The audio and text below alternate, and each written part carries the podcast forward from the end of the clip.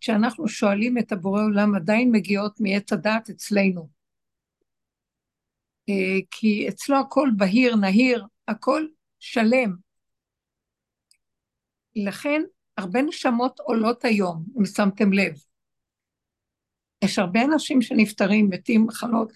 זה לא היה כל כך פעם כך. בזמן מאוד קצר אני שומעת כל כך הרבה, ובייחוד מה שהכי גורם לנו כאבים מזה, זה בדיוק האנשים הצעירים והחיילים שאנחנו רואים, ש...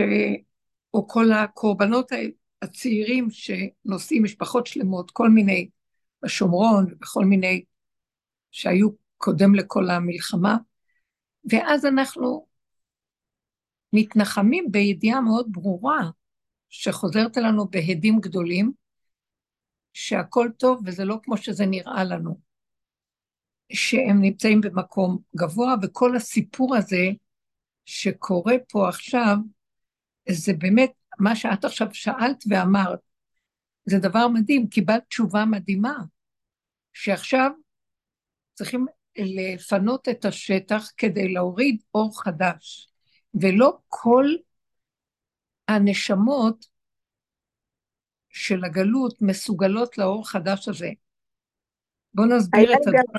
היה לי גם דיבור ש, ש, ש, שהשם כאילו ענה לי, הוא אמר לי, אם היא תישאר פה היא תסבול. אוקיי. אז אני אסביר לכם אולי את הנקודה הזאת, אני, אני אברר את זה בעזרת השם, שהשם, לי זה ברור, קשה לי למצוא את המילים. איך ששאלת, איך שדיברת מיד, זה, זה היה ברור למה שזה כך. אני חיה בתוך הרובד הזה של הנשמות של הגלות, נשמות החרדיות. אני מבינה שאתם באים מבית כזה, דסי. אני, הנשמות ש, של עולם הגלות זה נשמות שמאוד קשה להם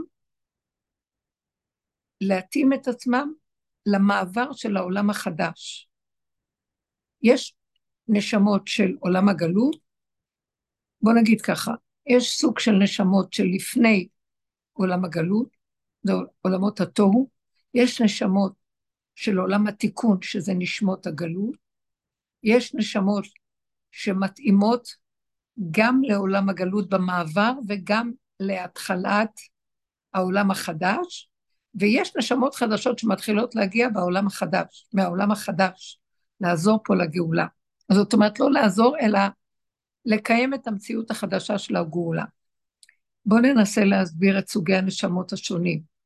הנשמות של התוהו זה נשמות של מה שאנחנו אומרים ערב רב, כל מיני מינים שהיו עד בוא אברהם אבינו לעולם ועד שעם ישראל יצא ממצרים וקיבל את התורה. אז אז התחילו נשמות חדשות ששייכות לעולם התיקון לרדת. זאת אומרת, שהן נשמות שמתאימות להיכנס ביסוד התיקון של עץ הדת, שמתחלקות לשניים. חלק אחד של הנשמות הוא שהם קיבלו את התורה ומקיימים את התורה ואת המצוות בדקדוק, אה, מה שנקרא הצד החיובי של עץ הדת, מבחינת הטוב, עץ החיים המוסתר בתוך זה, זאת אומרת, עשה טוב, אה, כל הקיום של מצוות עשה, כל המועדות, החגים, הדקדוקים של כל מה שצריך, שמירת שבת וכן כל הדברים.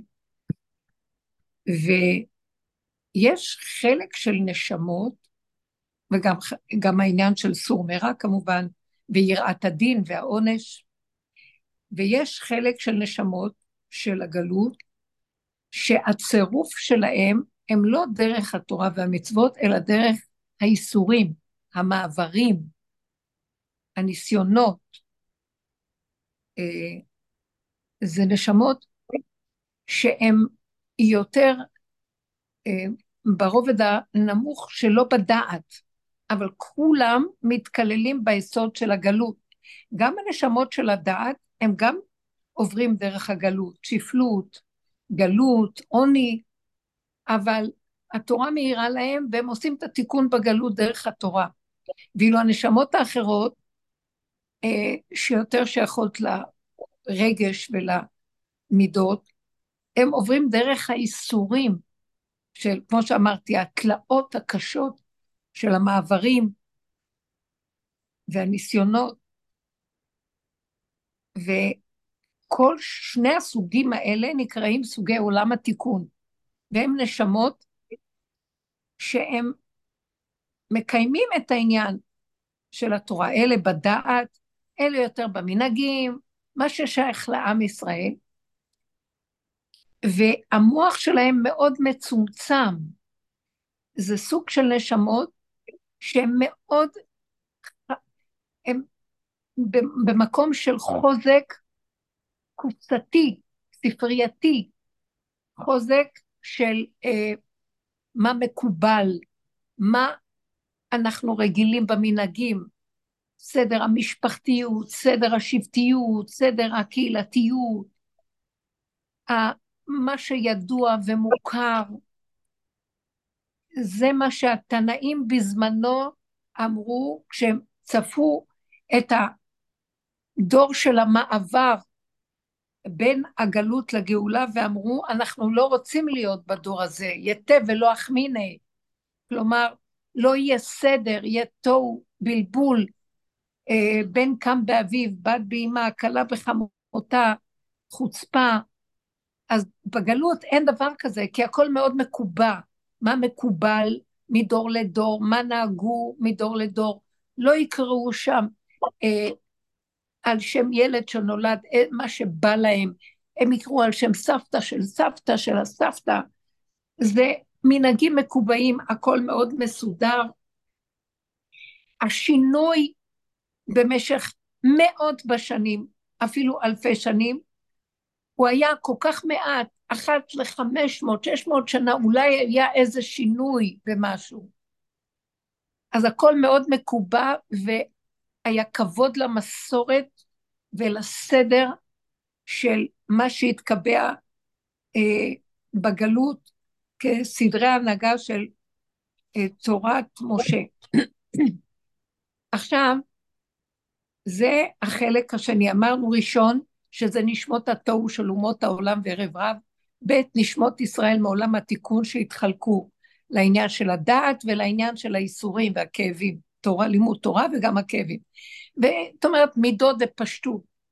והחלק השלישי זה סוג של נשמות שהם הסוף של עולם התיקון, אבל גם יש בהם משהו של עולם המעבר, וזה הסוג של נשמות שיכולות להכיל את ההפכים.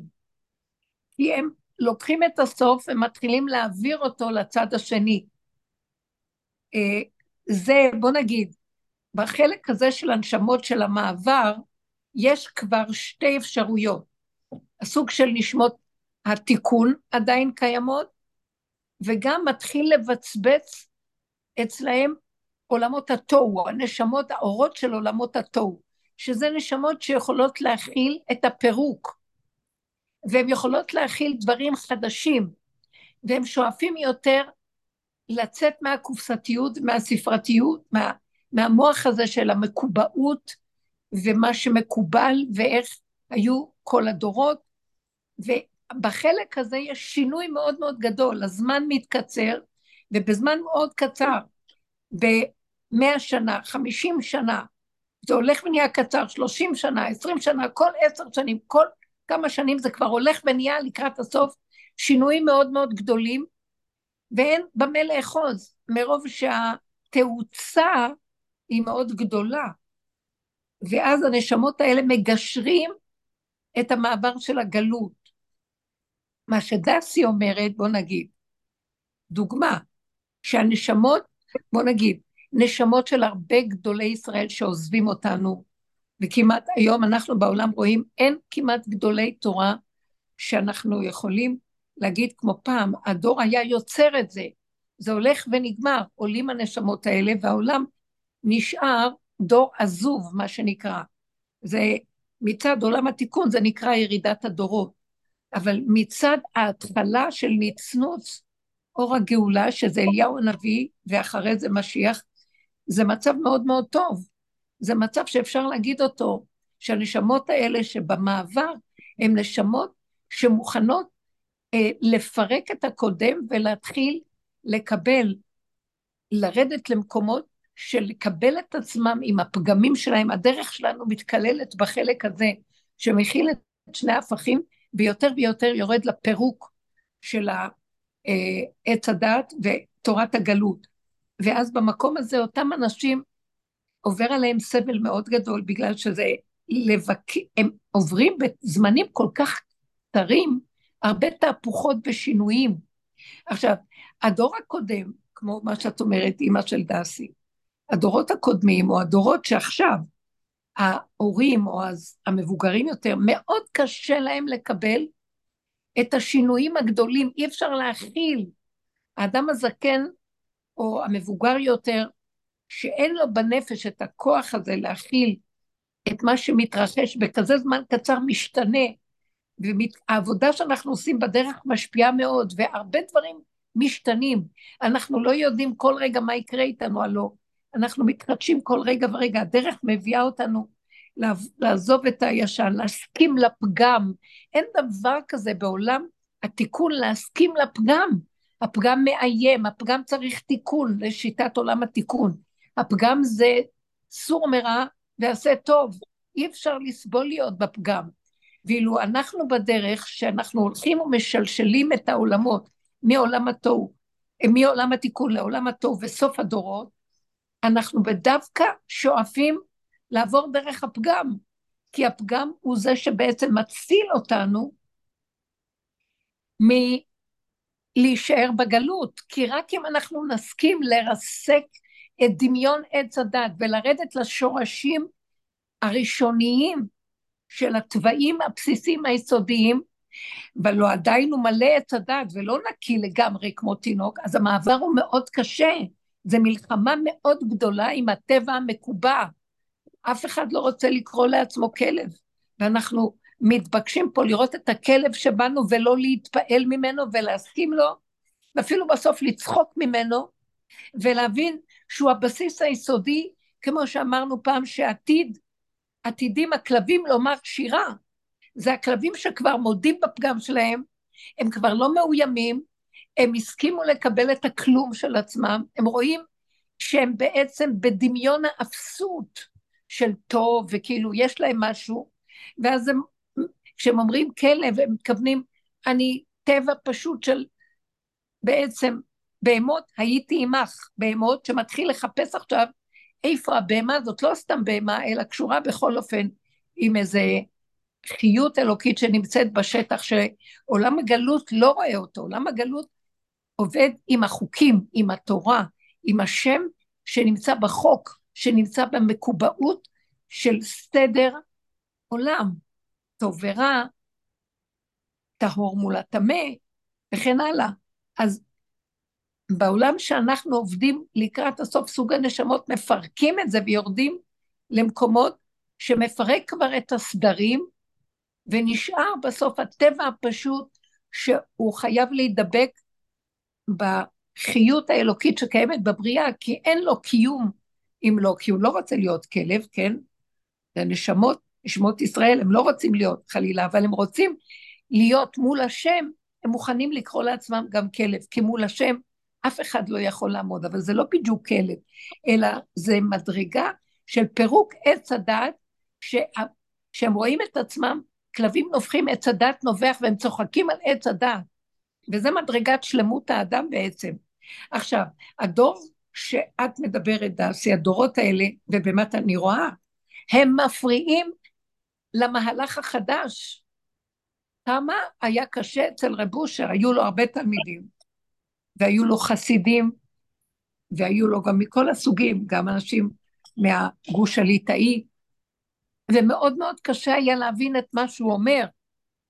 זה לקח המון זמן. סוג התלמידים שהוא עבד איתם, שהם היו חברים מאוד קרובים, הם היו מעטים שירדו איתו למחתרת. בתחילה הוא אמר להם, אל תגלו מה אני אומר לכם. זו דרך שהיא לא מקובלת, ויחשבו שאנחנו כופרים. אז הוא לא נתן לתלמידים שלו לגלות את המציאות של הדרך. כי זה ברגע הראשון, הבנות מלפני הרבה שנים שנכנסו איתנו בדרך, אני זוכרת שהיו אה, מדווחות לי שהן מרגישות שהן, שזה גורם להן, מחליש להן את היסוד של המקובעות הדתית, כמו שהם רואים אותם במוח שלהם.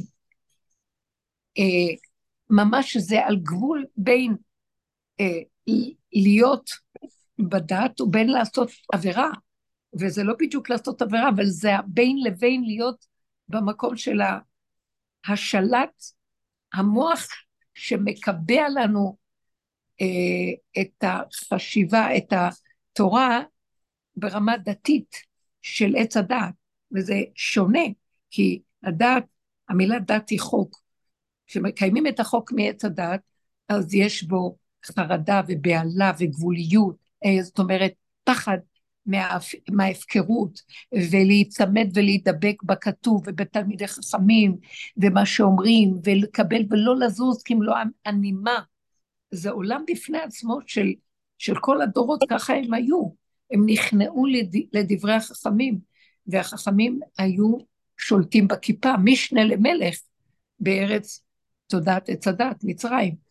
ו, ועכשיו אנחנו רואים שהקטע הזה, מה שאומרת אה, אולי זה בסנהדרין, אולי ביבמות, אני לא זוכרת איפה, אה, ביבמות אולי, לא יודעת, אה, מה שכותבת המשנה שבן קם באביו, בת באמה, כלה בחמותה, חוצפה יסגה, פני הדור כפני הכלב, וכן כל מה שכתוב, ושהם לא רוצים להיות בדור הזה, הכוונה שיתחילו לפרק את עולם התיקון, יתחילו לפרק, לא יקשיבו כל כך לחכמים, כל אחד יגיד, אבל אני לא מרגיש ככה. יתחילו לחיות עם האני של עצמם, מה שלא היה מקובל אף פעם בכל הדורות. תמיד אתבטא לאני הזה בפני החכם, האני הדעתני של החכם שלט, דעתני אבל דעת של תורה. אז זה מעבר מאוד מאוד קשה. ועכשיו, הגאולה חייבת את המעבר הזה לתוהו ובוהו, ואלה הדורות של המוח המקובל לא יכולים להכיל את המעבר הקשה הזה. זה זילות, אין שם כבוד לזקנים, לחכמים, ליודעי הדת ו- ודין, זה מאוד קשה. אה, זה, אני מדברת על זה באופן כללי, כי יש מדרגות לכל דבר, עדיין יש תלמידי חכמים ועדיין יש שנשמעים לתורה, אבל זה כבר מתחיל להיות ערבובה מאוד גדולה, וסוגים שונים של דעות בתוך זה קיימות, והאור החדש דורש פירוק של עץ הדת ומוח הגלותי, שאיך שהתורה התקבעה במוח הזה, תורת משה. כל זה כדי שנתחיל להכין את עצמנו למצב החדש, שיורד אור חדש על ציון תאיר, זה גילוי האור של תורת הלוחות הראשונים, כמו שכתבתי באלון השבת, שזה אור מסוג אה, אחר. ולכן, מה שאת חווה, זה מה שאת אה, קיבלת המוח שלך זה שהנשמות האלה של העולם המקובע, שקשה מאוד לשנות שם. אני זוכרת שרב אושר היה אומר אה, שבני ברק, שזה ידוע שזה עולם התורה של הגלות, כן? דעת של עץ הדת, מאוד מאוד יפה, זה מקום מדהים של שמירה, חברה מאוד נקייה, אבל מאוד מאוד מקובעת במסורת, בכללים, בכל ה... אה, הגלות לא השתנתה, השתנתה כלום במאומה, הכל דופק כמו שהיה, אה, אבל אני לא אומרת על הכל, כי גם שם יש בקיאים. אני זוכרת שהוא היה אומר שבני ברק זה עיר רפאים, ולא אי אפשר היה להבין אותו, מה זאת אומרת בני ברק זה עיר רפאים? זה עיר ללא הפסקה, מה שנקרא. זה כמו תל אביב להבדיל אה, חרדית. כל הזמן, כל הזמן, יש שם המון אנרגיה, זה אנשים מדהימים, תראו, זה אנשים שמקיימים תורה ומצוות, הם נקיים שם, אין כמעט משטרה שם, אין למשטרה מה לעשות, אין גנבות, אין אלימות, אין, זה לא דברים שקיימים, זה החוק אה, של התורה, מולך, בתי הדינים הם בתי דין של תורה, אה, מלא ישיבות, מלא מוסדות אה, חינוך אה, חרדי, מלא אה, כוללים, ובתי דין, והכל שם דופק כדרך התורה. אבל למה הוא אמר שזה עיר רפאים? ואני הבנתי, אני הבנתי ש, כששמעתי את זה, אז הבנתי שהוא מדבר מבחינת נפש של הכרת הפגם והשפלות וההכנעה ולרדת שאין לי כלום, לפרק את עץ הדת, אי אפשר למצוא שם אוזן קשבת, כי לא יקבלו את זה, כי זה מקובע בצורה אחרת לגמרי שם. שם זה חוק של גדולי תורה ואדמו"רים, עיר התורה והחסידות ברמה הגלותית, ולהיכנס למקום ה... ואני מבינה שההורים שלך גרים בבני ברק, זה נכון דעתי. לא, בכל אופן, אני לא באה להגיד, רק אני אומרת שאני מבינה שהמעברים של כל מה שעכשיו אנחנו נכנסים לרובד אחר מאוד מאוד מאוד קשה למבוגרים ולדורות, גם בתוך העולם החרדי של הצעירים, ש, של ישיבות וגם הזוגות שמתחתנים והילדים, מאוד מאוד קשה להוציא את המהלך הזה, וגם אולי לא צריך שאנחנו נפרק ולא נקיים חס ושלום, אבל הקיום יכול להיות בתפיסת חיים אחרת. זה לא קיום של מחשבה של דעת תורה בדעת, אלא זה קיום של דעת שמשתלשלת, חייבת להשתלשל לתוך המידות, וכשהיא משתלשלת למידות, אז האדם מתחיל לראות אה, לא את הצדקות של עצמו ואת מדרגותיו, אלא כמה הוא בעצם אה, בתוך עצמו, כמה הוא רואה את עצמו, כמה הוא שייך, אפילו אם הוא עושה חסד, אפילו אם יש נתינה עצומה, זה הרבה חסד יש בעולם החרדי, אבל בכל אופן, תחושת האני שפועל והאני שעושה היא מאוד מאוד חזקה, וזה מפריע לגאולה. הגאולה תחול על מקום כמו שהיה בקיבול קבלת הלוחות הראשונים, אה, הגאולה, האור הזה של השם, מה זה הלוחות הראשונים? גילוי השם בעולם, שיש השם בתוך הבריאה, מה שעץ הדת כל הזמן מסתיר. התגלה האור של השם, וראו כולם שיש השם, והיה ברור. כולם נכנעו והרגישו שהם אפס אחד גדול. אף אחד אין לו שום דבר שיכול להגיד, יש לי, עשיתי, אני בעל מדרגה, אני, יש לי מעמד, אלא הכל השתווה לאפס אחד גדול כדי שהאחד של הבורא יצטרף. וזה המהלך בלוחות הראשונים היה מה שיצטרך להיות לקראת הסוף.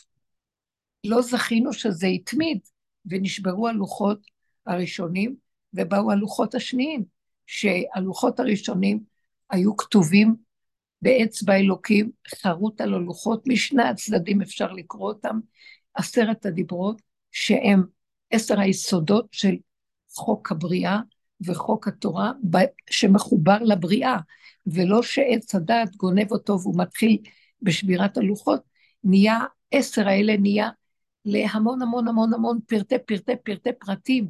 התורה מלאה פרטים, מלאה אה, מצוות, מלאה הלכות, מלאה דינים. אה, בו בזמן שבמתן תורה הכל היה כל כך ברור, לא היה צריך להגביל את הדעת שהיא, של עץ הדת, שהיא לא תחריב עולם, להגביל אותה ולתת לה המון המון סדרים וחוקים. וזה מה שהתקבע בגלות, הריבוי והריבוי, ספרים נכתבים ועוד ועוד, ופרשנות ומשמעות, והתפתחות של כל דבר תחת אה, ממש הרבה אפשרויות. והריבוי הזה הולך להתפרק כדי להחזיר את הכל לאחדות הבורא. אז בשבירת הלוחות נעלם האור האלוקי, ונשאר, חזר האור של עץ הדת, חזר עץ הדת, והתורה התלבשה כבר בעץ הדת, והיא נקראת תורת משה. זו התורה שמשה רבנו מנסה להוריד לנו את הלוחות הראשונים, שהם היו גם השניים, הלוחות הראשונים היו עשרת הדיברות, גם השניים היו עשרת הדיברות, אבל עכשיו צריך הרבה לשנן ולהבהיר ולדבר ולפזר, שיתרו בא למשה רבנו, ויש דעה שהוא הגיע אחרי מתן תורה, שלא כמו הסדר שכתוב בפרשה, הוא בעצם לוקח את האחדות של הלוחות הראשונים, ואומר למשה רבנו, מה אתה עומד מהבוקר עד הערב, ואתה היחידי שמסביר לעם את התורה. אתה צריך למנות שרי אלפים, שרי מאות, שרי עשרות, שיהיו אנשים חכמים ונבונים וצדיקים, שהם יפתחו בתי מדרשאות וילמדו את התורה, וכל אחד תוריד את זה, אז מה שהוא עשה, הוא לקח את האחדות שהייתה בתוך משה באור של האחד, הרוחות הראשונים, ופירק את זה להרבה הרבה הרבה הרבה, זאת אומרת הפריד ועשה ריבוי, שיהיו שרי כאלה, ומדרגות של כל מיני אה, אה, שרים, שרי תורה בדרגות שונות שיוכלו להסביר לעם. אה, זאת אומרת שהוא הוא יצר את הבסיס הראשוני, שהלוחות הראשונים יישברו ויהיה פירוד והרבה הרבה סוגים והרבה אפשרויות. על כל מקרה, זה תורת הגלות. ועכשיו, בתורת הגלות, האדם מרגיש שהוא ילך לאיבוד אם לא יהיה לו מי שייתן לו ולא ידריך אותו ולא ישמע ממנו וספר והלכה וקביעות ובאדיקות רבה. עכשיו, לקראת הסוף כל זה יתפרק, ואדם יצטרך לחזור להישאר עם התוהו והשממה של עצמו.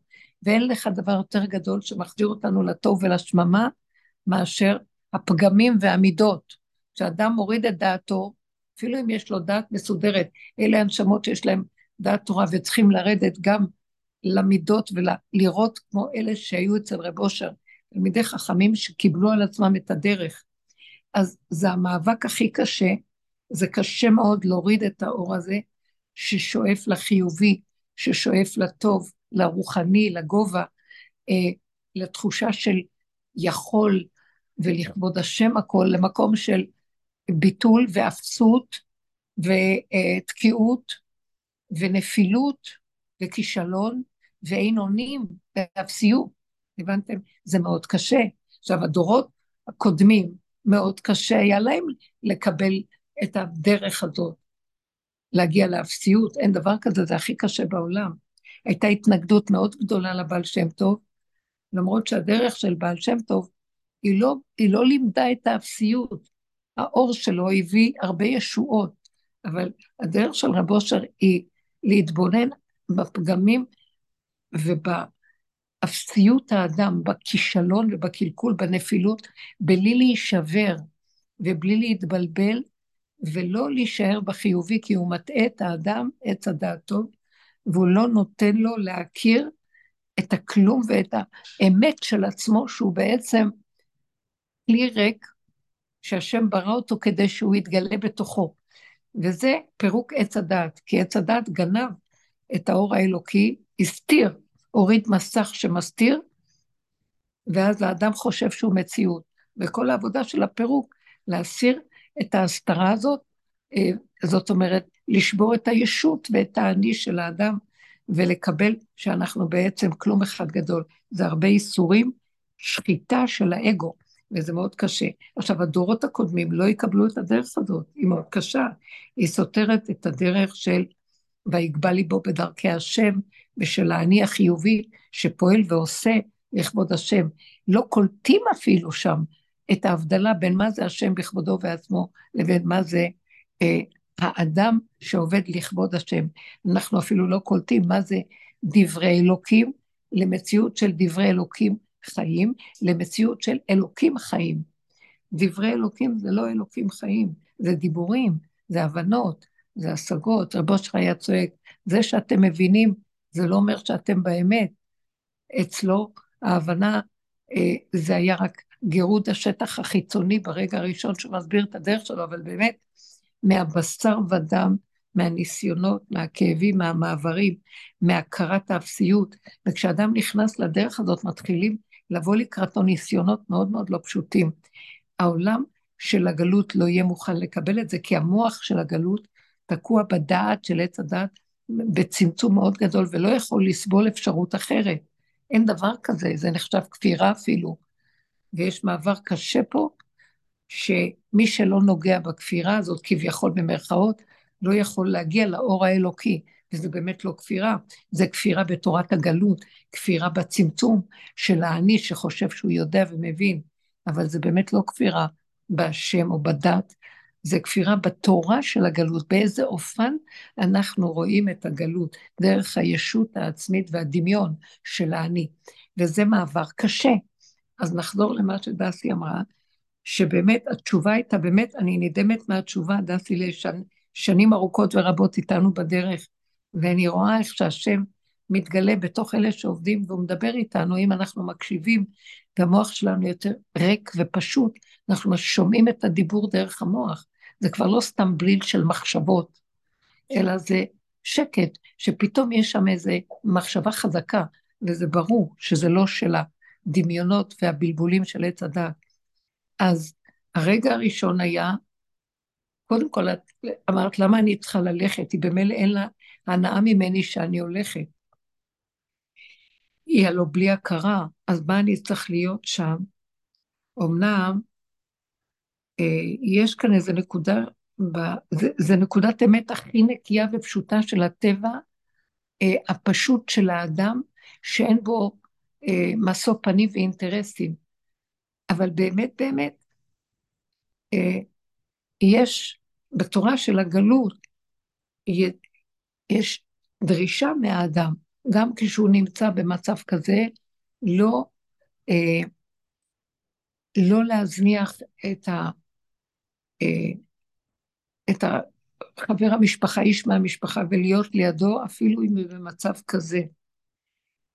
יש דברים יותר עמוקים מזה, אני לא רוצה להיכנס בזה, אבל היא נתנה איזו נקודת אמת פשוטה, למה שאני אלך, אין לה תועלת ממני, ואין לי מזה כלום. זה דבר ראשון שרגע אמרתי, זה כבר נצנוץ של משהו שהוא אמת כל כך פשוטה, ששייך כבר לדורות החדשים, שבאמת באמת יש אחרים שם, או שיש מי שיטפל, צריך לדאוג תמיד שיש מי שיעשה ויטפל.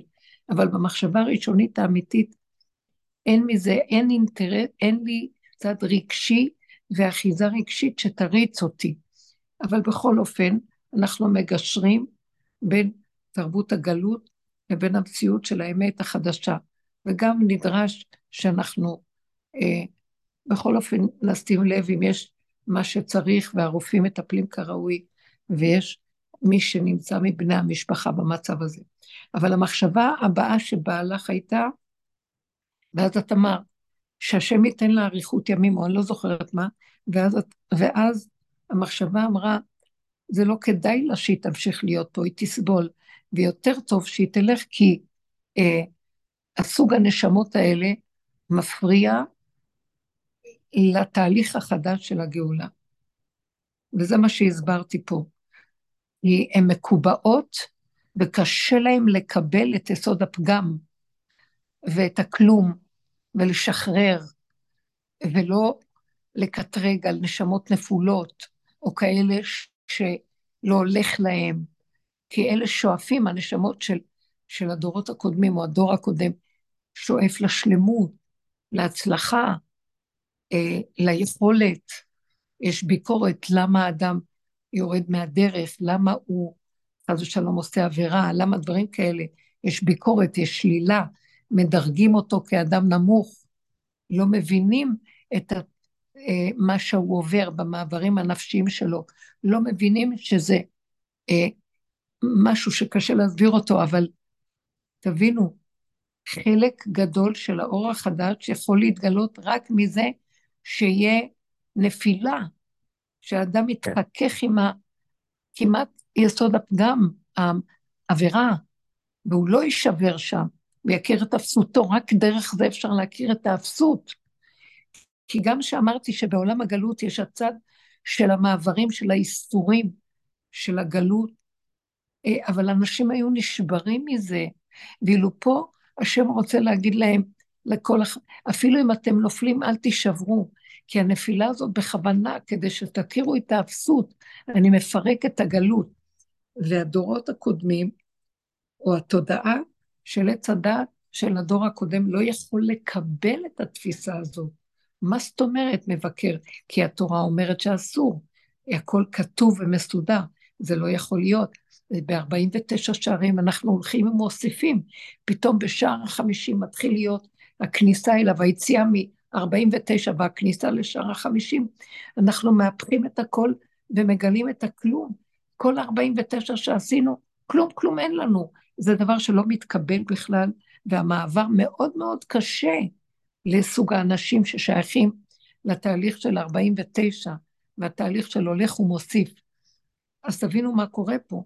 לכן, זה חסד שלוקחים אותם, זה חסד לעולם גם, כי העולם עובר לתהליך אחר, תהליך של אם אנחנו זכינו, אני לא אם, אלה שבדרך זכינו, אתם לא יכולים להבין כמה זכינו, שרגל אחד אנחנו מכבדים את חוקות התורה, ברגל השנייה אנחנו יודעים שבעצם בלי הכרת הפגם, אנחנו עושים מעבר לתורה לכיוון אחר, שרק מבשרי זאת תורת האמת, שאני בתוך הנפילות, בתוך המעברים, רק כשעברנו מה שעברנו, ואפילו התחככנו עם העבירה, התחככנו עם ההכרה של אה, אני ברגע אחד יכול לעשות את העבירה הכי גדולה.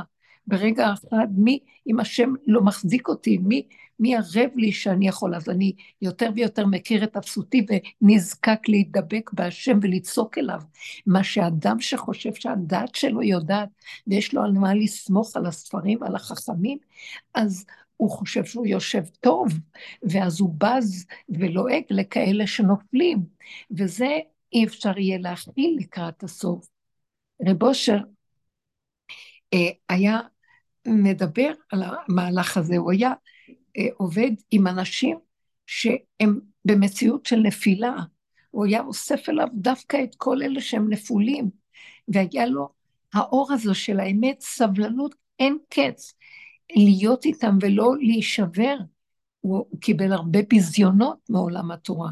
הייתה תקופה שהבד"ץ, שזה הבית דין של העדת צדק החרדית, רצו לעשות עליו חרם, כי הוא היה מדבר, גם מקבל נשים, ומדבר איתם על הפגם וכל מיני, זה לא היה מקובל בכלל, וחשדו בו, והוא היה כל כולו בנפילה של השני, יורד עד למטה, מושיט יד להרים את הבן אדם ולצעוק, רק אל תישברו, כי אם במקום הזה אתם נמצאים וצועקים לבורא עולם, משם יש את המהפך של כל עץ הדת הזאת, והכל מתהפך ונהיה שם אור גדול, ועולה שכינה מהמעמקים של הגלות, שכינתה בגלותה, זה המהלך של אה, אה, אבן מעשו הבונים, הייתה לראש פינה שדוד המלך היה במקום הזה, היו לו הרבה ביזיונות לדוד המלך, הרבה לעגו לו, הוא היה נראה, מוזר הייתי לאחי ונוכרי לבני אמי. הם הלכו בגדלות ובגאווה וביכול ובמושלמות, אבל הכל היה חיצוני, ובפנים הם לא נגעו בעצמם. הם לא נגעו בהכרת הפגם והאמת לאמיתה, אז לא יכול להיות שם קשר עם השם, יש שם קשר עם יסוד התורה, שהיא בחוקים ובדעת הנכונה והנעלה, אבל האור האלוקי, האור הגנוז, הגילוי של שכינה ברמה של אור הגנוז, לא בנמצא שם, זה הסתרה שמה, זה נקרא גלות בגלל זה. אם כן, זה התשובה שקיבלתי מדהימה, והיא נכונה, והלכה למעשה, אנחנו לא יכולים להצטער על כלום כבר, רק להשלים, כמו שמתחילת המלחמה הזאת, שאלו אותי מה קורה עם הנושא של כל החיילים? וזה, ומזעזע, אבל זה ישר השם נתן לי להבין, זה, הם לא מתים, יש מעבר עכשיו של כל התרבות, זה קורבנות שמאפשרים לטהר את השטח כדי להתחיל להביא אור חדש, והם ירדו בתוך האור החדש, אותם נשמות, ויזכו ביותר. איך הם ירדו? בסוד הגלגולים כבר זה מתחיל להיגמר כי אין זמן, אבל הם יתעברו, הם ייכנסו לתוך גופים שקיימים פה, וייכנסו בתוכם, ובתור גופים של אנשים שנמצאים ביסוד של האמת והאמונה, ויסוד המעבר לעולם החדש. ואז יש תקומה גדולה מאוד. תדעו לכם שאנחנו בתהליכים מאוד מתקדמים ומזדרזים של הלידה במרכאות, שבוקע כבר משהו חדש. המהלך הגדול ביותר שיאפשר את הגילוי הזה, זה יסוד הסוף של הדרך שאנחנו נמצאים בה. לא להתבלבל מהעולם ולא להישבר משלילה של שום דבר. הפוך, השלילה וההסכמה, לשל... העמידה בשלילה וההסכמה לשלילה, שלילה, כלומר, לפי תכני עץ הדעת השלי, חיובי שלילי, הסכמה לשלילה, היא, אם אנחנו נסגל לעצמנו את המקום של ההכנעה והקבלה, וזה הולך ונהיה כי אין לנו גם כבר כוח יותר לשום דבר אחר. אין כוח להתווכח ולריב עם המוח של עץ הדעת החיובי, אין כוח אפילו לעמוד מול החברה ולהתבייש מה יגידו עליי, אין כוח בכלל להתחבר לחברה, אין כוח לכלום, רק לעמוד בשלילה ולהסכים, שם חל מהפך חדש. כי השלילה היא סוף הדרך, שוללים את דמיון עץ הדת החיובי. הבנתם? כי החיובי הוא התהליכים האחרונים של תיקון עץ הדת. כי השלילי בהתחלה, עולמות התוהו וכל השלילה הקלקולית, וכל העולם יודע שזה לא טוב, אז כולם עוברים להיות חיוביים. והחיובי מתיישב בעץ הדעת כאילו זה הגאולה, אבל הוא עדיין בעץ הדעת. והדבר הכי גדול יהיה, והכי קשה זה לוותר על החיובי, לוותר על הדמיון של ההישג, של היכולת, של המקובעות, שאנחנו כל כך אחוזים בה, ואם קורה לנו משהו של נפילה, אנחנו נשברים. כל הזמן זה עוקב, כל הזמן. ולכן לאט לאט ההשלמה והקבלה והורדת הראש וההתבדלות מאנשים שהמוח שלהם, של הגלות, מבלבל אותנו יותר ויותר. אני רואה שהכאבים באים לי בגלל הסובב, וכשאני נשארת בנקודה של עצמי, עם ההסכמה לשלילה, בלי להתערבב עם שום תרבות של עולם בחיוב, הרבה יותר קל לי. אני שמחה, אני אפילו שמחה בשלילה, כי אני מקבלת אותה בהשלמה, ויש לי ממנה חיות ושמחה, כי היא לא נראית לי שלילית בכלל. היא ככה, היא איך שהיא ככה, זה כל כך פשוט ומתוק, שנהיה לי באותו רגע מתיקות. למשל, תבוא לי מחשבה, אה, את עושה טעויות, ביקורת, ואז אחרי רגע אני יכולה להתבונן בזה ולהוריד ראש בפנים, ולהסכים ולהגיד, כי אני לא יכולה אחרת. וגם מי אמר שזה טעות? ואתה יודע משהו? אני אומרת לאותו קול שכביכול מבקר ודן אותי, אתה יודע משהו? גם בטעות נמצא השם. כי מי, מי זה בכלל שסיפק לי את המציאות הזאת? זה לא טעות. זה ככה זה. זה ניסיון שאם אתה תמשוך אותי להצטער בטעות, אז זה יתקבע לטעות ויהיה לי צער. אבל אני לא רוצה יותר לפרש את זה כטעות. זה ככה זה. אין נכון ולא נכון. אין, זה בסדר איך שזה ככה. לא הזקתי לשום דבר בחוץ. כי זה הכלל היחידי שמנחה אותנו בסוף. העיקר שלא נהיה מזיקים לסובב. וגם שלפעמים הדרך הזאת, שאני באה במגע עם אנשים ונהיה להם כאבים, אז זה לא כאבים של אזעקה, ההפך, זה להוציא אותם מעץ הדת. אז נדמה להם שמזיקים להם על ידי זה שהם נכנסים לדרך והם באים בטענות. הרבה היו טוענים על רב אושר, שיש הרבה איסורים אצלו. אז הוא היה אומר, ואז היו באים אליו בטענות, אז הוא היה אומר, זה לא ממני, אני רק המראה השקופה שלכם. אז אתם מתחילים לגלות את מה שקורה שם, והאגו והישות אה, נשברת, לא יכולה לקבל שזה המציאות שלכם, אז תלמדו להשלים ולקבל, אבל זה לא קשור אליי. אתם מבינים? לא, מאז שהכרנו אותך, אז אנחנו בכאבים. לא, זה בגלל שאתם הכרתם את המראה של עצמכם דרכי, ואז נפתח לכם הסתום, והפתוח שהיה בגדלות והגאווה נסגר, אז מזה יש לכם כאבים.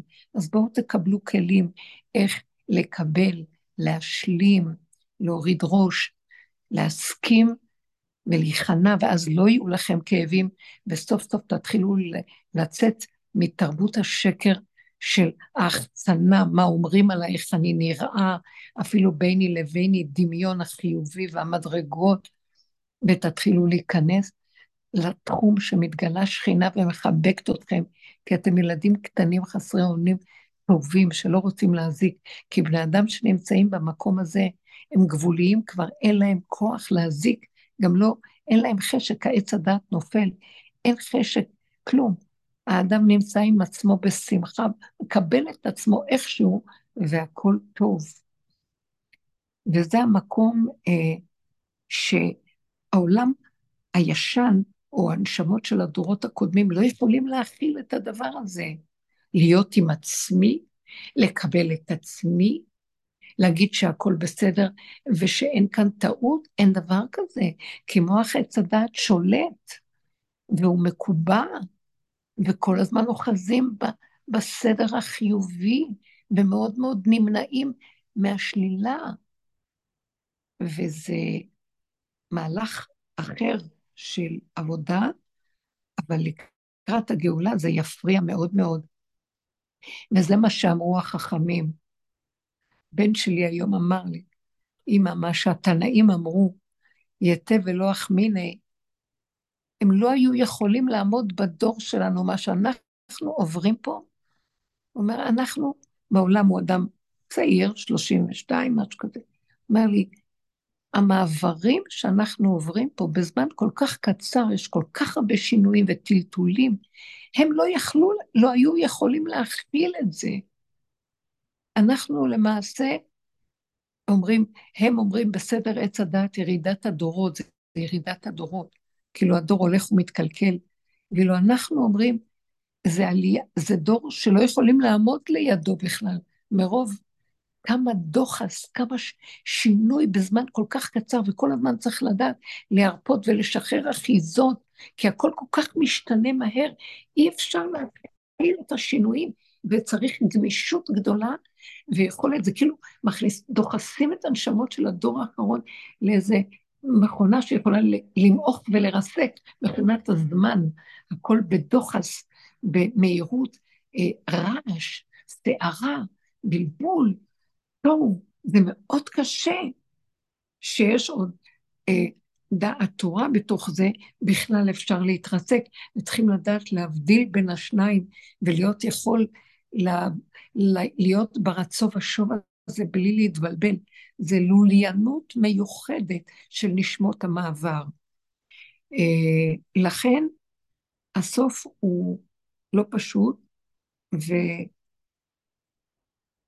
והוא, הנשמות שעושות את המעבר הזה מאפשרים את ירידת האור, את סגירת עץ הדת והתחלת בצבוץ האור החדש. ועוד יבואו נשמות חדשות עכשיו, שהם לא יוכלו בשום אופן להכיל את עץ הדת.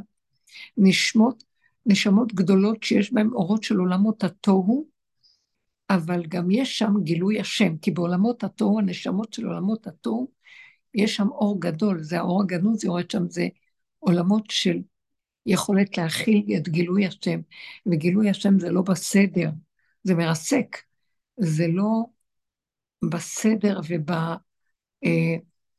ובמקובעות השכלית, זה בלתי ניתן לתפיסה, זה מרסק את האיברים, זה מרסק את הגוף, זה מוחץ.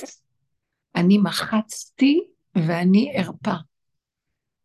זאת אומרת, זה ממית ומחיה, ממית את העולם הישן ומתחיל להחיות תחייה, תחייה בתו של אור חדש. זה דורש פנת כלים, ואלה שהולכים בדרך ועובדים ומסגלים לעצמם חוזק הלב, צמצום המוח, לא להתבלבל, לחזור מיד לרגע ולנשימה, הנשימה ולרגע, להשלים ולקבל, להיכנע ולפתוח את הפה ולהגיד, בורא עולם, אנחנו לא רוצים להיות מציאות עצמית, כי אי אפשר לנו להכיל במעבר את המציאות העצמית, זה מרסק אותנו. האור החדש לא יכול להכיל את העצמיות של עץ הדת. זה תחושת ריסוק ואבדון, וזה מסוכן. זה, יכולים להשתגע מזה, ואנחנו על ידי הכנעה והשלמה וקבלה והתמעטות, בלי לשפוט ולדון, בלי לפחד שאני עוזב משהו, רק לפתוח את הפה, הפה מחבר אותי אליו, וזה מה שמקשר אותי, שאני לא עזובה. להביא את כל מה שעובר עליי לפה ולחבר את זה בדיבור אליו. זה שמירה גדולה. זה כמו התולעת שמוציאה חוט וטובה חוטים, והיא טובה מעגלי חוטים ששומרים. הגולם של הפרפר, לפני שיוצא ממנו הפרפר, אז הוא מוציא חוטים כאלה. זה שומרים ושומר, ואז משם יוצא הפרפר. הדיבור, אנחנו, אה, איך קוראים לנו? תולעת יעקב, עם ישראל לקראת תולעת יעקב. אין כוחנו אלא בפה, שהיא כל הזמן מוציאה את החוטים, מסובבת ושומרת. הדיבור, הכל, כל יעקב מדבר השם.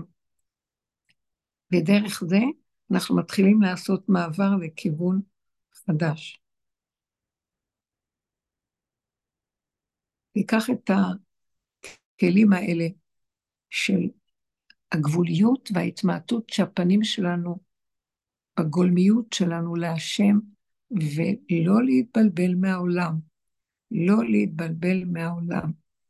זה, העולם מבלבל, עולם עץ הדעת, והוא מעכב את הגאולה. הוא מעכב, בייחוד הנשמות הקשות, החזקות, שבגלות הן היו מדהימות. היה צריך את הנשמות האלה לגלות. זה נשמות מצומצמות, הכוונה, המוח שלהם לא יכול להכיל יותר מנקודה. אין הפכים. אם יש הפכים, זה התבלבלות נוראית, או טוב או רע, או לא, לא מכילים, רק את הטוב. ואם בא ניסיון האיסורים נוראים, לא יכולים להכיל את זה. זה נשמות חזקות, מצומצמות, החוזק זה גולם כזה, שלא יכול אה, לחשוב שיש אפשרות אחרת. תקשיבו, זה מה שהחזיק את עם ישראל בגלות שלא נכחד. רוב עם ישראל הלך לאיבוד, עשרת השבטים נעלמו, אנחנו לא יודעים איפה הם. נטמעו באסלאם, כתוב, נטמעו באומות. עתידים לשוב, יש כאלה שאומרים שעתידים לשוב. יש כאלה שאומרים שלא יחזרו עוד. אולי יש חלקים של עשרת השבטים ספונים ושמורים, נקיים, במקומות שאנחנו לא יודעים איפה הם, מעבר לנהר הסמבטיון, מה שנקרא בני משה, אנחנו לא יודעים. אבל בכל אופן, מה שיש עכשיו בגלות ישראל, זה שבטי יהודה ובנימין, וגם קצת משאר השבטים שהצטרפו, שבט לוי ועוד קצת שבטים שהיו מסביב לשבט יהודה ובנימין, ו... אבל זה מעט מאוד אוכלוסין, זה מעט מאוד. היהדות מאוד קטנה, וגם בתוך זה יש הרבה ערבוביה גדולה. אז זאת אומרת, לא נשאר הרבה, ומה שנשאר, אה, זה הולך להיות צמצום עוד יותר חזק לקראת המעבר, שיעלו נשמות, כמו שאמרנו, של הגלות, שהן היו חזקות ומקובעות ושרדו אה, אה, עם הקיצוניות הדתית. אה, חשוב היה מאוד מאוד לשמור את הכללים והחוקים והקהילתיות והמשפחתיות והגטאות, הכל היה כדי שלא יתערבבו באומות. עכשיו יש מעברים גדולים של פירוק, ואנחנו צריכים להיזהר, לא לאבד בכל אופן שאנחנו יהודים את הבסיס היהודי שלנו, ועם כל זה, להעביר אותו מהמוח לבשר, למידות, להוריד אותו, ממש יהיה מיזוג והתאחדות, תורה של הדעת לתורה של מבשרי בעל פה. וזה מאפשר את גילוי מלכות בית דוד ומלכות השם. רות המואביה היא מסמלת את התורה שבעל פה שהביאה לנו את המהלך הזה של מבשרי, לא דרך הדעת. וזה המקום שאנחנו, דרך העבודה הזאת, מנסים להביא את המעבר הזה. אם יש לכם משהו נוסף להגיד, ולא להצטער דעשי, הכל בטוב, אבל כן ללכת אה, לבדוק ולהיות שמה, גם בזמן הזה שהיא נמצאת בלי הכרה, תשבי הם, לי... הם, כולם שמה, הם רוצים ללכת אם תהיה יציאת נשמה, ואני לא רוצה כן לא, אני חושבת שתלכי ותהיי יחד עם כולם, יש בזה זכות גדולה מאוד, בייחוד שאת שייכת לדרך ותקשרי אותה ותזכי לה. אז תלכי גם את, וסתם תעמדי ותצטרפי. זה חשוב מאוד, שיכול להיות שחלק גדול של, שחלק שאת עושה בעבודה הגדולה יזכה גם לה אה, להתעבר ולהגיע ליסוד של הגאולה גם איכשהו בתוך, בזמן קצר. לא, זה ככה נראה לי, כן תלכי. בעזרת השם, תודה רבנית. והצלחה יקרה, רפואה. בריאות, נחת, וכל עוד אדם חי, חרב מונחת על הצבא, לא יתייאש מן הרחמים. אמן. אמן. כן, כן. יש למישהי עוד שאלה או משהו? להבהיר קצת את הדברים, או להגיד משהו?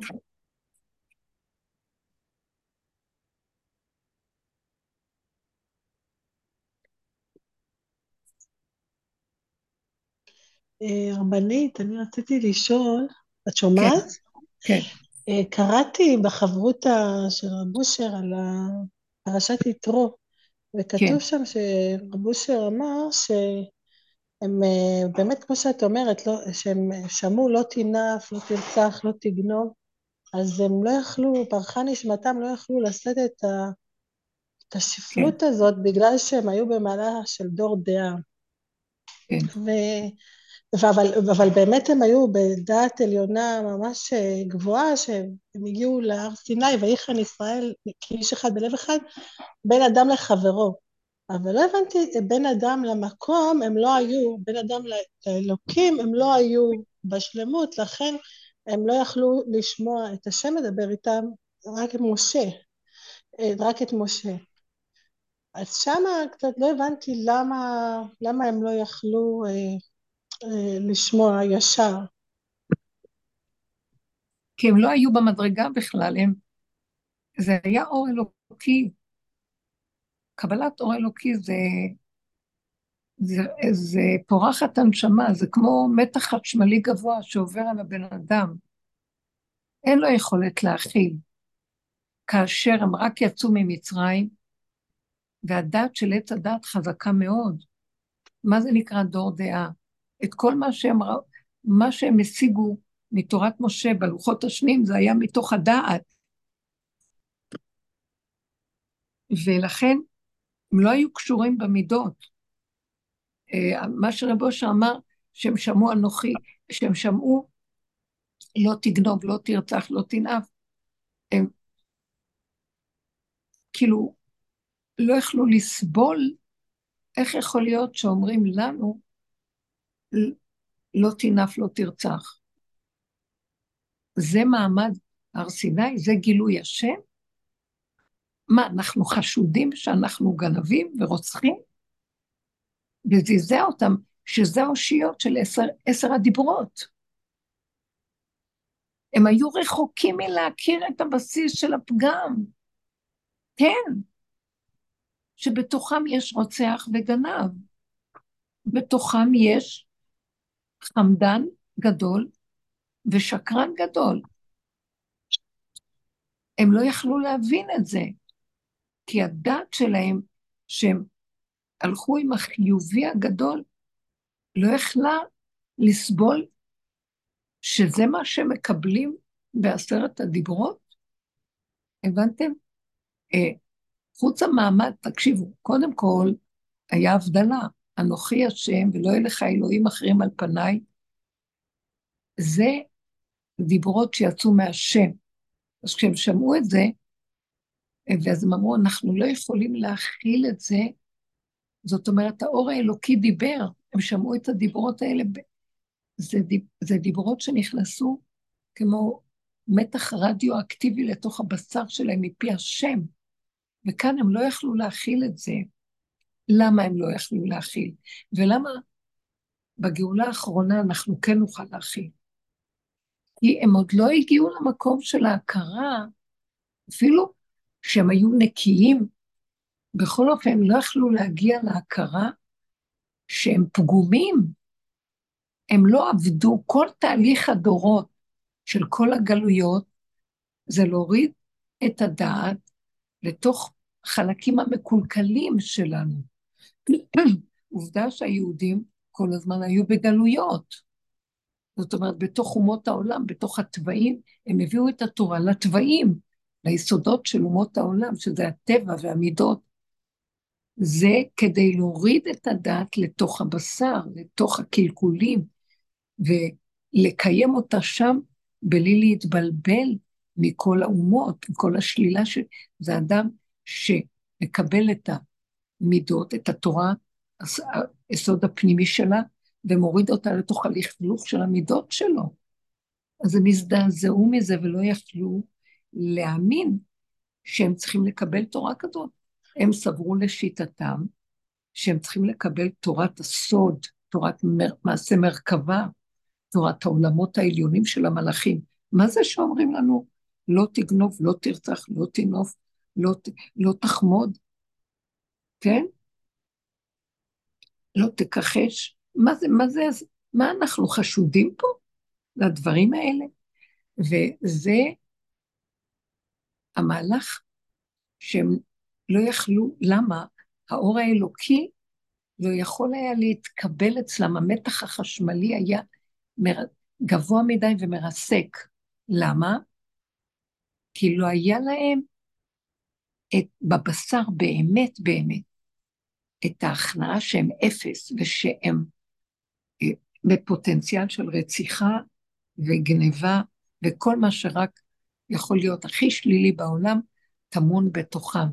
הם לא הסכימו לרדת למצב של השלילה הגדולה המוחלטת, שרק בסוף הדורות, על ידי כל התהליכים והמעברים של הגלויות, אנחנו נצטרך להיות שם, ועד שנגיע למקום של הגולם הזה שלא אכפת לו כלום, ומקבל את עצמו עם כל הקלקולים, ולא דן ושופט את עצמו, ויודע שזה לא שלו, זה כבר, הוא עשה תשובה על תשובה על תשובה, וזה לא נגמר, זה תיבת נחשים ועקרבים, תהום רובצת תחת שאין לה סוף, ואז הוא מבין שזה לא שלו, זה שייך לדמיון עץ הדת, ואז הוא מפסיק ומתחיל לצחוק. וכשהוא צוחק ונהיה כמו תינוק קטן, לא מזיק לו האור הזה. כי האור הגדול הזה יכול לרדת על המצב של ילד קטן מבלי להתבלבל, כי אין לו את המוח של הביקורת והשיפוטיות והזעזוע מהשלילה. הבנתם מה אני אומרת? כי האור הגנוז, האור החדש, הוא דורש ריק, הוא דורש אדם שלא מחשיב כלום מעצמו, הוא דורש פשטות, כמו בהמה, אבל עם השם, בהמות הייתי עמך. זאת אומרת, כל הדעת של האדם וכל השכלים שלו וכל מה שהוא חושב שיש לו, כל מה שהוא הבין וכל מה שהוא חידש וכל הגדלות, הוא צריך לפרק כאילו לא יודע כלום. רבי עקיבא, מתוך ארבע שנכנסו לפרדס, יצא בשלום. כולם נכנסו ונשארו עם הדעת שלהם, והתרסקו. והוא נכנס, וכשהוא הגיע למהלך הזה, הוא אמר, אני לא נכנס עם הדעת שלי. אני רוצה להיות כמו גולם שלא מבין ולא יודע. גם אם אני אראה איזה קושייה באזור, באזור הזה של העליית נשמה שהם עלו, גם אם אני אראה במתח החשמלי הגבוה הזה, הוא הבין שאסור לו בשום אופן לחלוק על כלום, אלא להשלים ולקבל הכל כמו בהמה שלא יודעת כלום, ואין לה מחלוקת בין דבר לדבר. אין לה פירוד, אין לה, אה, לא אכפת לה, מה ההבדל בין זה לזה? כי אין לה את הדעת שמפרידה ומבדילה. ועל כן, המקום הפנימי הזה של ההכרה, שהם כל כך שליליים במעמד הר סיני הראשון, אמנם היה להם רגע של ביטול, אבל זה לא היה בקניין, זה היה כמו מתנה שנתנו להם בשביל שתי הדיברות הראשונות, אבל אחר כך, שתי הדיברות, הם הרגישו שהם לא יכולים להכיל, והתבלבלו ונבהלו, ביקשו שמשה ידבר, יהיה המתווך ביניהם לבין השם. זה כי הם היו במקום שעוד לא נגעו ביסודות הנמוכים שלהם. אי אפשר היה בכל כך מהר לעשות את זה.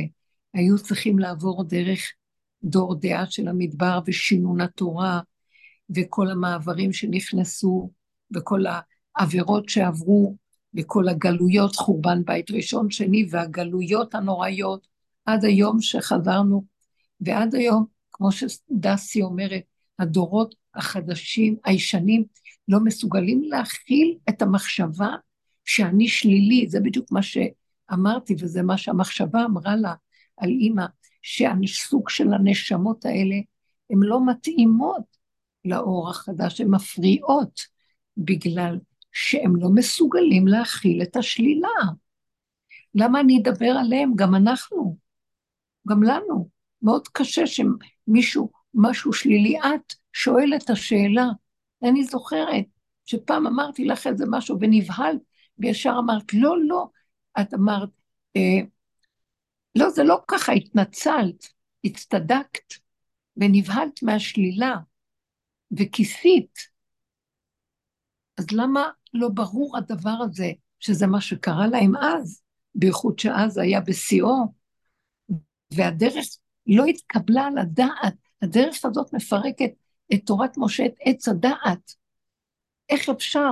הדרך הזאת, היא מבקשת מאיתנו לשמור על היסודות של התורה בלי הרגש, בלי שייכות, בלי מקובעות, בלי ספרייה. איך אפשר לקבל לשמור תורת משה, אה, אז אנחנו מתחילים להבין שיש מי שבתוכנו שומר עלינו ומקיים דרכנו את המצווה ואת החוק. כי אנחנו מופקרים ברגע, אפשר לגנוב, לרצוח ולעשות הכל. אנחנו החמאס, אתן זוכרות? התחושה הפנימית של האדם חייב רק להישאר רק בשלילה, לא ללכת על החיובי ולהיות חזק עם הדבר הזה, וכדי להיות יכול להיות שם חייבים לפרק את המשמעות של החיוביות, ולא להיבהל ממנה, זה שקר, החיוביות. זאת אומרת, התדמית החיובית והסידור של היציע, המקום הגבוה שטוב לי להיות שם, זה דמיון שמספר לי סיפור שאני במעלה גבוהה ואז אני, טוב לי. זה טוב דמיוני, שכשבא ניסיון הכי קטן הוא מרסק לי את הטוב הזה ואני מתרסקת ונשברת, וזה לא טוב. אנחנו צריכים ללמוד להתרגל, להישאר עם השלילה ולא להתפעל, ולא להתבלבל, ולא להתרסק, ולא להישבר, ולהסכים ולהיכנע, וזה יסוד האמונה, ולהאמין ששמה, שמה נמצא השם. וכשהשם נמצא, אין חיובי שלילי, יש ככה, זה השם, זה לא סדר עולם של טוב ורע. זה מעבר שחייבים להתאמן עליו, זה סדר חדש. כמו ילדים קטנים שהם גם כן נקיים ולא יודעים מה טוב מה רע. הם נקיים ופשוטים, הם לא מקלקלים.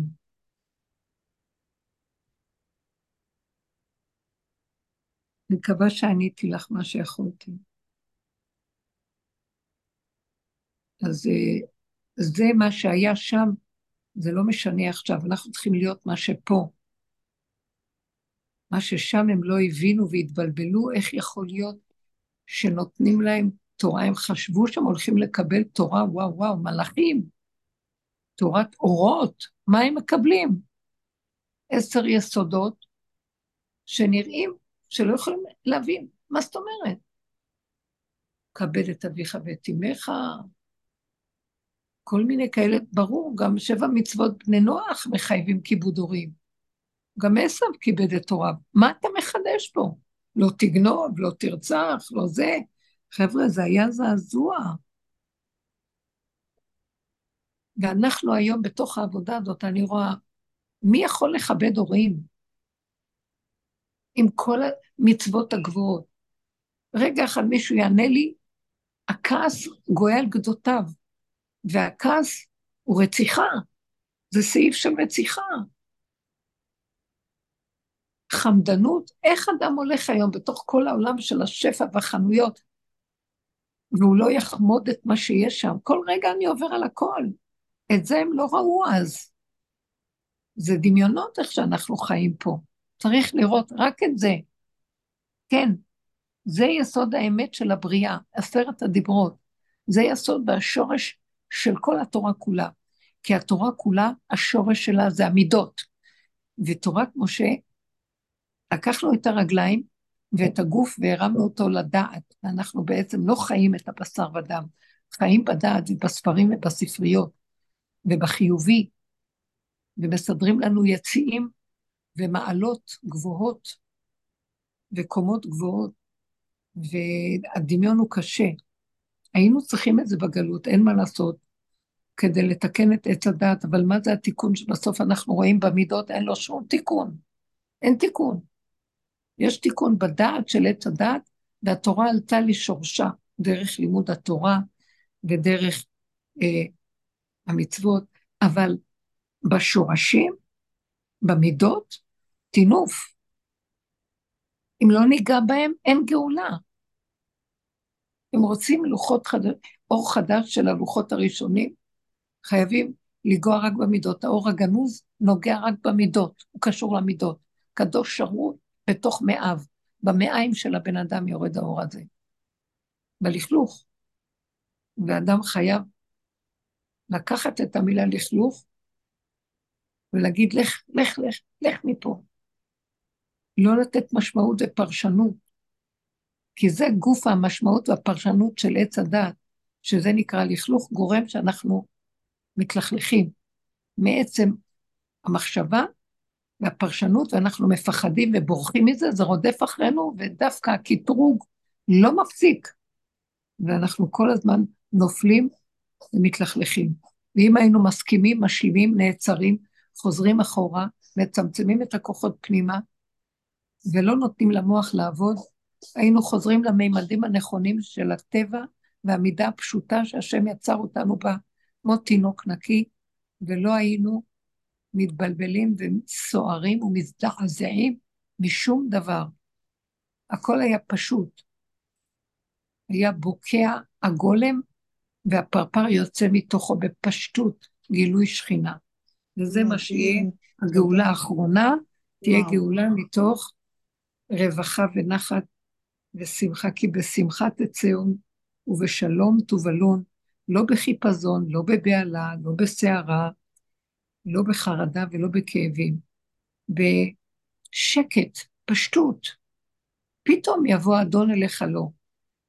אם אנחנו נמצאים במקום שאנחנו מכינים את המקום הזה וחיים בו רגע רגע מעכשיו, אז משם בן רגע האדם יהיה בגאולה והוא לא יודע, הוא ירגיש, נגאלתי מהשקר, נגאלתי מהעולם, טוב לי, איך שזה ככה, בטבע פשוט, הוא כבר יחווה גאולה. בעולם כמנהגו נוהג, הוא יחווה גאולה, מה שאנחנו מתחילים לחוות פה. טוב, פשטות, מתיקות, אין רצון לחמדנות, אין רצון לשנאה וכעס, אין רצון להילחם, אין רצון לכלום, כי הכוחות תששו והגבוליות גדולה, ואדם נהיה שקט, הוא חי עם הנשימה, מתחדש כל רגע מחדש, והכל פשוט. הוא מתחבר לתדר של הבריאה הנקייה, שיש בה גילוי השם, גילוי החיות של שכינה בגאולה.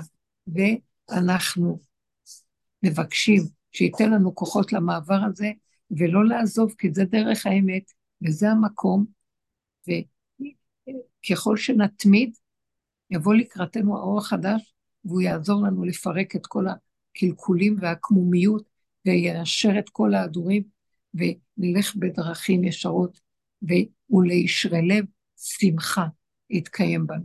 תודה רבה לכם, ושבוע טוב. תודה רבה. שבוע טוב, תודה רבה.